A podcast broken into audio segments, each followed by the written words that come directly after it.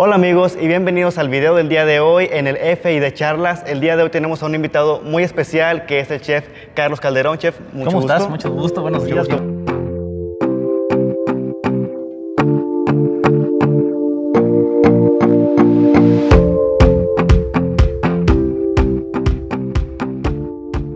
Y pues nada, eh, dejemos que nos hable un poco de, su carrera, su trayectoria, cómo fue que inició en este mundo de la cocina. Gracias. Pues déjame te contar que el chef es una personalidad que se forma. Existen un, sinnúmero de escuelas en, este momento, sobre todo en nuestra ciudad, y que te hablan de que se, que se haga chef o que salgas chef. El chef es, una profesión, es un oficio, sí, que es de los que más se asemeja al creador, ¿no? Porque tienes que ser sumamente creativo y se forma. Yo insisto mucho en, que se forma, ¿no? no se hace en una escuela en un año. ¿eh? ¿Cómo me hago yo? Pues fíjate, para empezar te platico que soy licenciado en Administración de Empresas, con una especialidad en Mercadotecnia y otra en Productividad y Calidad. Y mira, me dedico a la cocina. Entonces, desde muy niño, desde los nueve años de edad, eh, madre me enseña, era pues, las madres tradicionales, de las, de las realmente cocinas de autor, porque todas nuestras madres son, son autoras de la cocina, porque eh, hacen rendir la quincena y, lo que nuestros padres eh, proporcionaban con lo que hay en el refrigerador, es la cocina de autor, ¿verdad? Saber hacer algo con lo, que sale del refrigerador. Entonces me enseña a hacer el, el, arroz a mí muy joven y mi madre siempre dijo que quien le salía bien el arroz les podía salir cualquier cosa. Y yo creo que así fue, ya con el paso de, de los años eh, después de dedicarme a, mi profesión. Yo tengo 12 años dedicándome ya profesionalmente a ser un cocinero, hasta convertirme, yo creo que era así ya en un chef después de los años. Pero me, fui, eh, me fui haciendo, me fui formando. Sí he tomado algunas clases para saber, pues sobre todo porcionar los platos, adornarlos, equilibrarlos en sus contenidos calóricos, eh, proteínicos y todo eso. Sí, pero en sí el gusto por la cocina es algo que lo traes en la sangre.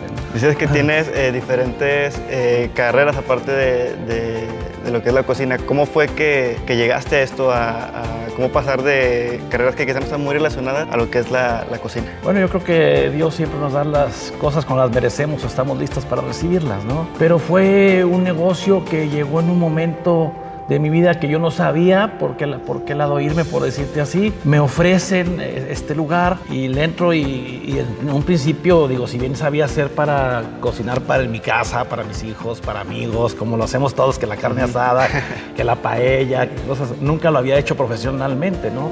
Hasta ahora. Y me, me nomatearon mucho. En un principio, pues yo tenía que contratar quien viniera a dar el servicio, etcétera. Y ahora, pues lo fui haciendo. Yo, yo, yo, yo fui haciendo cada vez para mayor número de gentes. Sí, hasta, llegar a convertirme en esto. Y, bueno, me he internacionalizado siempre por otros trabajos que he tenido. Me tocó viajar por muchísimas partes del mundo, siempre en la inquietud. Conocía mercados, restaurantes, lugares. Y eso me permitió mucho aportar a mi propia, a mi propia cocina, ¿no? Al grado que ahorita mi más grande, lejos de que nomás sea este negocio, mi fuerte es el asesorar o hacer proyectos culinarios en muchísimas partes del mundo basados en la cocina mexicana. Como chef, ¿tienes alguna especialidad dentro de la cocina? Eh, pues bueno, eh, prefiero mucho nuestra cocina mexicana y eh, conozco bien la cocina sudamericana, principalmente la brasileña y la peruana.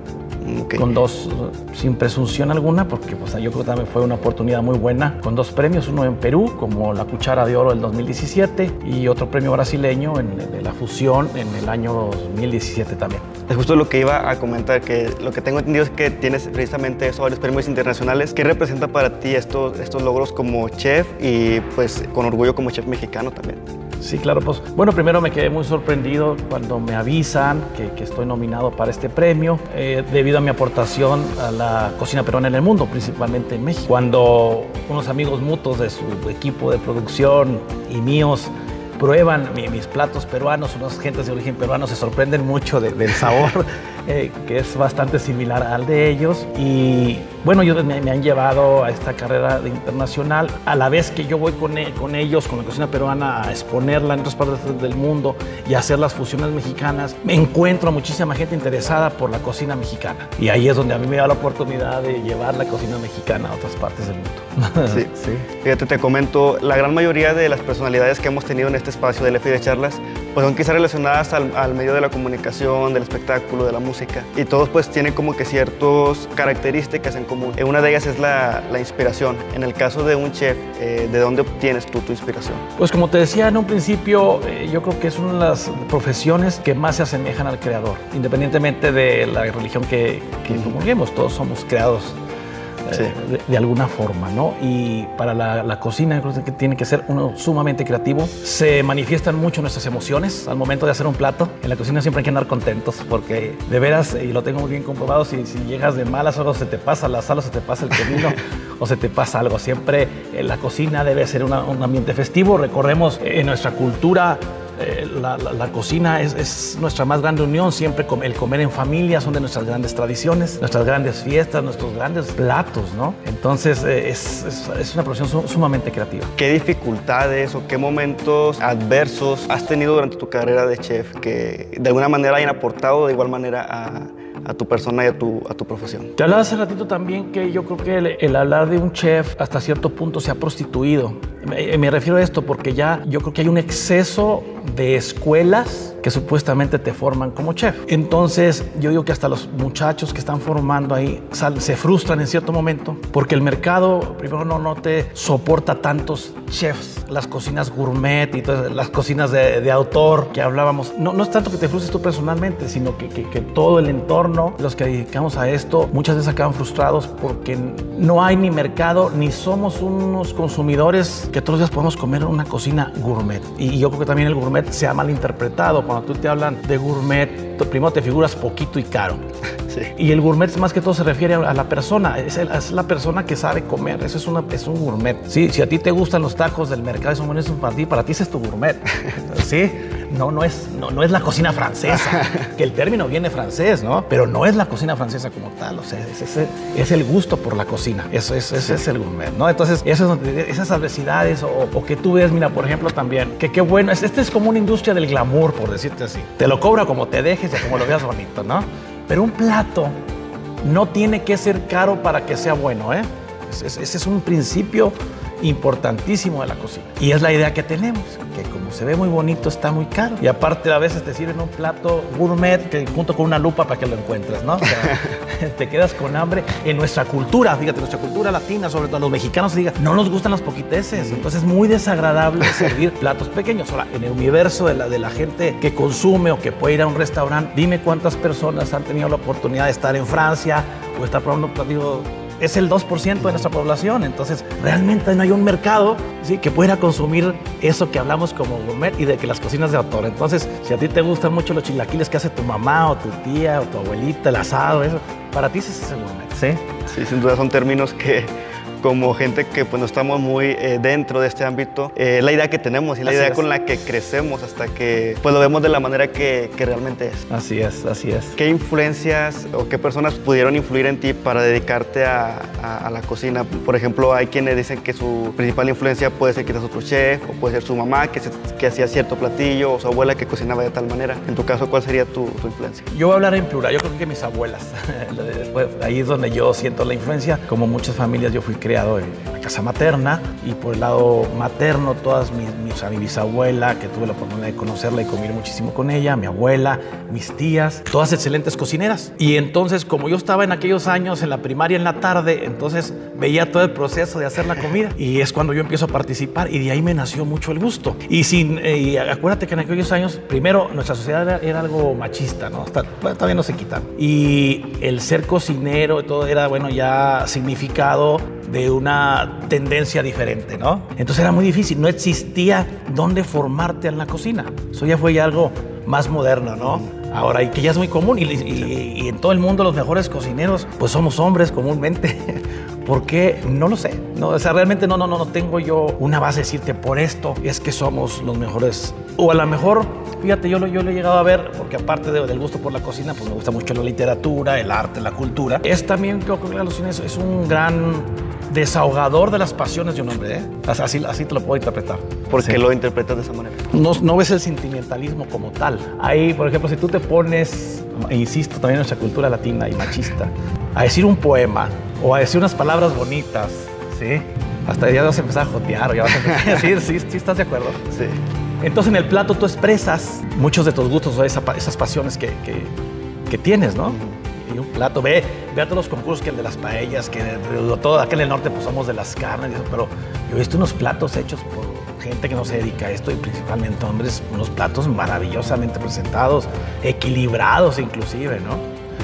Sí, entonces yo creo que es por ahí, más o menos. Sí, sin duda los factores sociales influyen de, de alguna manera en, en- en esto de, de la cocina. ¿Qué experiencias, además de los premios que, que ya mencionaste, qué experiencias gratas eh, de vida te ha generado el dedicarte a la cocina? Tengo muchos eh, mensajes, WhatsApp, que ahora lo usamos así, este, de, de clientes muy satisfechos con el servicio que hemos dado.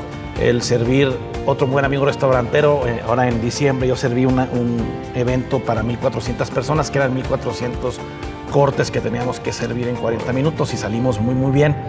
Y decía mi amigo, yo, yo iba a verte con una cerveza en la mano y con otra con un cirio para que te fuera bien en, en- en lo que te echas. Pero nos divertimos tanto en ese proceso desde preparar todo y, y a ver al final que, que el cliente quedó muy satisfecho, que la carne quedó en su punto, que todo el mundo cenó bien. Eh, fue, ha sido experiencias muy agradables. La semana pasada, el domingo pasado, atendimos eh, también un- una 720 personas en un, en un lapsus muy corto de tiempo por el tipo de evento que era. Anoche mismo, pues atendimos una congregación muy grande también y se, se- se quedaron muy satisfechos y, y el ver el que llego y o ver mi teléfono, las gracias del cliente, el que le gustó lo que serví, el tiempo, el servicio, la- tu equipo presentado, la limpieza.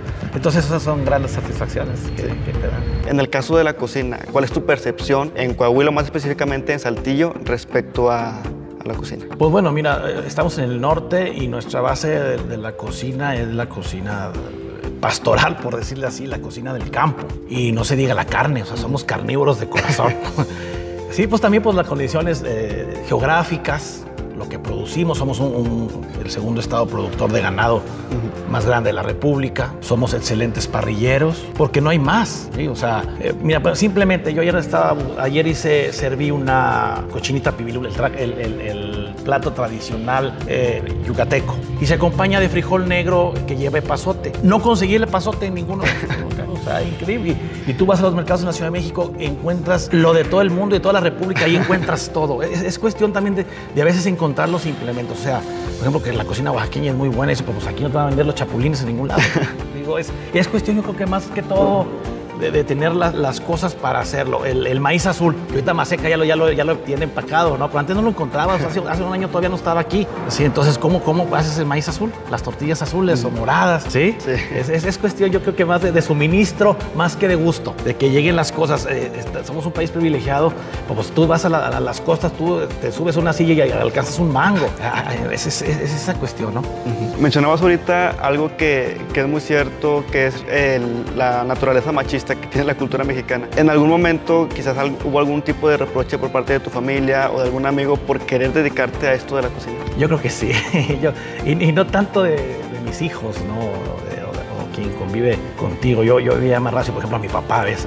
Gracias a Dios, todos mis hermanos, todos, pues, todos somos profesionistas, todos tienen sus negocios. Buenos, y como que expresarse de mí, mi papá batallaba un poco de decir es un cocinero. Es que al final, cuentas, somos eso. Yo eh, te reafirmo otra vez, el chef es el término chief eh, en francés, que aquí sí el jefe. Sí, es el que sabe dirigir todo el proceso culinario, ¿sí? Desde lavar los trastes. Los grandes chefs empezaron lavando trastes. Yo, yo también sé lavar trastes, ¿no? Sí, servir y meserear y acomodar la losa. Sí, ese es lo- todo lo que te forma. No, no, no, no más que saque un plato bonito. Pero respondiendo más a tu pregunta, yo creo que nomás fue, fue, fue por ese lado. Luego, este, yo, yo veo a mis hijos muy orgullosos de mi trabajo. Yo, yo mismo te- me, me- me he sorprendido de, de- de- de todo lo que he hecho. Si yo veo, fíjate, hay platos, te lo juro, que, que veo yo mi Facebook o fotos. Dije, ni me acordaba que los había, que los había hecho. que me nacieron, que vi el refrigerador, que saco. Es más, ahorita lo podemos hacer, vemos el refrigerador que hay y vamos a sacar un plato. Sencillo, sofisticado, como tú lo veas, pero vamos a sacar un plato. He hecho muchos platos míos, eh, platos de amor, de, de amor porque que lo quieren para una novia, que van a pedir el anillo, que hazme algo que nomás le hayas hecho a alguien. Eh, eso es como, es un glamour, ¿no? Al- al- y sí, sí he hecho muchas cosas bonitas, con pétalos de rosas y cosas de eso. sí. ¿Qué mensaje le podrías dar a quizás aquellas personas que, que quieren dedicarse a este, a este mundo de la cocina y tienen cierta inseguridad, cierto miedo quizás miedo al fracaso, a que no les vaya bien. Tú ya con tu experiencia, ¿qué consejo, qué palabras les podrías dar? Primero, pues que se corten los dedos, ¿sí? es bien importante porque ahí vas a enseñarte a utilizar un, cuchillo, te tienes que quemar varias veces. Mira, todavía yo me quemé la semana pasada, aquí está el recuerdo de un horno, ya me quedó sí, de, un, restaurante nuevo que estoy diseñando aquí en Saltillo. Y pues que le metan toda la creatividad posible. Yo, yo, yo, yo creo que en las casas te puedes formar bastante bien, en tu casa, en lo que ves, casa, en lo que comemos los mexicanos porque es lo que comemos, o sea, no, no vamos a, nadie vamos a descubrir el hilo negro, porque ya está. Es nomás de que tú que que sepas y qué quieras combinar y que, se, y que sepa bien. Me han salido platos por accidente, la verdad. Entonces, pues que le echen mucha creatividad y, muchas ganas y que digan lo que digan, pues hay que echarle ganas, ¿no? Que, es, una, es una profesión hermosísima que te permite hacer muchos amigos, muchos conocidos y muchísimo reconocimiento cuando haces las cosas bien. También no arriesgar nunca en la calidad. Te voy a poner un ejemplo que yo lo veo muy, muy, muy seguido. La pasta, que es un plato muy versátil de comprar una pasta entre paréntesis corriente o barata, no digamos a comprar una fina cuando tú vas a, servir para 20, inclusive para 100 personas. La diferencia de, servir una pasta fina, fíjate, o sea, de que, tenga buena textura, que no se te haga como engrudo para piñatas, etc. A comprar una pasta de no buena calidad para una total de 100 personas, te vas a ahorrar 16 pesos. No es nada, o sea, no es nada. Son ahorros malentendidos, sacrificaron la calidad. Sí, que ves que ya cuando vas a servirlo, la, cena de Navidad, que ves cuando usamos la pasta, o en, la boda de alguien, o en la fiesta de alguien, pues traemos este, una este, ahí ya como digo, como engrudo ya, ¿no? Al, último está toda batida para las 11 de la noche. Y es debido a esos, son detalles de no escatimar en la calidad sin que tenga que ser algo caro. No escatimar en calidad. Hablando un poco más eh, centrado a tu, a tu carrera, ¿cómo iniciaste? ¿Cuál fue tu primer trabajo eh, ya relacionado a lo que fue la cocina? Pues fíjate, la recuerdo muy bien. Fue un diciembre ya como profesional, fue un diciembre de hace nueve años. Fue una posada que hice para una empresa automotriz aquí. También me novatearon. Y esa fue la primera experiencia grande que tuve ya como, ya como profesional, o sea, ya cobrando un servicio para esos platos y todo. ¿Qué tal? ¿Qué tal te fue? Bastante bien, nos fue, nos fue bastante. Sí me novatearon porque pues tuve que meter ayudantes que yo no sabía cómo se les pagaba, un chef, ¿verdad? Que me enseñara, que me dijera eh, cómo hacerlo y pues sí me novateó, pero aprendí bastante. Entonces dije, a lo mejor no voy a poder hacer, porque no es lo mismo. Otra cosa, ¿eh? Fíjense, eh, cuando haces para, para grandes eh, cantidades, no es lo mismo, a lo mejor tú cocinas muy bien, o tu mamá, eh, para 10, para 15, tu casa. No es lo mismo decir cocino que para 15 que para cocinar para 500. Es muy, muy diferente. Cómo, cómo tienes que mantener las temperaturas, es importante. Pero esa fue mi primera experiencia, sí, muy, muy, muy, agradable. Nueve años ya. Tienes nueve años dedicándote a la cocina de manera profesional. profesional. ¿Qué planes vienen a futuro para, para el chef Carlos Calderón? Bueno, mira, eh, yo quiero seguir en el mercado internacional porque me ha ido bastante bien como asesor, llevando nuestra cocina mexicana a muchas partes del mundo. Hasta ahorita, bueno, yo he desarrollado proyectos en la India, desarrollado en Inglaterra, en Ámsterdam, eh, por toda Sudamérica. Eh, ahorita estamos desarrollando una cadena de cinco restaurantes en Lima, en Perú. He desarrollado restaurantes en, Estados Unidos y ahorita otro que estoy haciendo aquí en Saltillo como asesor. no simplemente me, me contratan para hacer todo el concepto de la carta, capacitar a la gente, sí, costear, eh, adecuarlo a lo local, porque bueno, volvemos al suministro, no siempre encuentras todo lo que necesitas, sí, y me gusta eso, me gusta mucho eso de, asesorar, de ver tu trabajo, de, que el cliente te habla, de oye, vamos a cambiarle, ¿qué más hacemos? A gustar. Hay, que, hay, veces también, eh, no somos infalibles a que algo no les guste a la gente, estás expuesto al consumidor.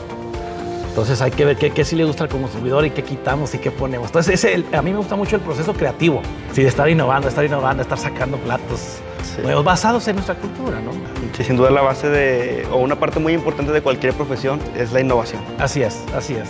y, me atrevería a decir que es lo que te ha permitido, lo que te ha abierto estas puertas que mencionas de, ir a, todos estos países que, wow, o sea, quiero pensar que no cualquiera logra todo esto que tú nos estás diciendo, o sea, trabajar en proyectos en, más que en otro país, en otro continente, es algo completamente admirable y la verdad muchas felicidades. Esperamos que siga habiendo muchos éxitos más, muchos proyectos que, que puedas haber logrado. No sé si tengas alguna página en Facebook, algún lugar donde las personas que están viendo este video puedan ver tu trabajo, puedan saber qué es lo que hacen, puedan contactarte. Gracias. Sí, estoy como Carlos Calderón Chef en, Facebook.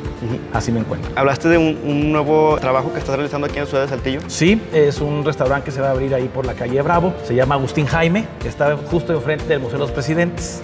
Es una cantina cocina. Yo, yo hice todo el, concepto de la cocina, eh, bastante mexicana, con algunos platos que le pusimos el nombre de las eh, costumbres de Agustín Jaime, que ahí bajaba por calle Bravo, de cuando se juntaba con Rusita Alvides y todo el tiempo, todas aquellas nuestras épocas aprovechamos pues que está en el centro histórico, que era donde ese personaje de los conquistadores este, saltillenses, conquistadores de mujeres, me refiero, sí, que tiene, tiene muchísimas historias y, ahí por eso se escogió ese nombre. Y para ayudar al crecimiento del centro histórico, de nuestra cultura culinaria como tal, saltillense, utilizando algunos elementos de, aquí de la región. Y casi todos los platos tienen nombres aquí regionales. Ese es el que estamos, y yo creo que ya en unos 10, 15 días ya debe estar abierto. Ok, pues esperemos. Estamos trabajando por ahí los, los esperamos, aunque esperemos no estar de planta, Pero, sí, pero sí todo el concepto culinario ese yo lo hice. Bueno, pues esperemos estar en este, en este nuevo proyecto y poder gustar algo de, de lo que eh, de manera innovadora pues han desarrollado para, para, este, para este lugar. Antes de, terminar, antes de finalizar, ¿algún mensaje, algunas últimas palabras que quieras dar a nuestra audiencia en este video? Yo quisiera invitarlos, si este programa es local, eh, a, generar el consumo local es importante. Yo creo que hay muchísimos muchachos que están trabajando muy bien en sus conceptos, que traen muchísimas ganas de hacer las cosas. Entonces, en todos los sentidos hay que, consumir, hay que generar el, consumo local para crecer eh, como empresarios, ¿verdad? Que se genere economía aquí propia. Eso es lo que yo, yo aconsejaría, que, que consumamos mucho lo local. Sí o sin duda escuchar estas palabras de fomentar el consumo local de alguien que ya pues ha trabajado en, diferentes continentes es algo de igual manera muy admirable y muy respetable porque nos habla de, que la humildad y tus raíces y el lugar de donde vienes no lo has olvidado. Así y qué, qué, importante es, esto que a pesar de todo el éxito y de todo lo, lo que podamos lograr, eh, jamás olvidar nuestras raíces. Entonces, pues eso habla de que eres una persona muy eh, comprometida primero con tu trabajo, pero a la vez muy orgullosa de, de, de dónde eres y de lo que haces. Así es, muchísimas gracias. Muy bien amigos, este fue el video del día de hoy. Agradecemos nuevamente al chef Carlos Calderón por recibirnos y por, darnos, por darnos este tiempo. Muchas gracias. Y agradecemos a ustedes por haber llegado hasta esta parte final del video. Les recordamos que este video estará disponible también en nuestro canal de YouTube, FID Lab, y se estará subiendo a diferentes plataformas para que lo puedan escuchar en modo de podcast. Los esperamos en un próximo video del FID Lab. Hasta la próxima.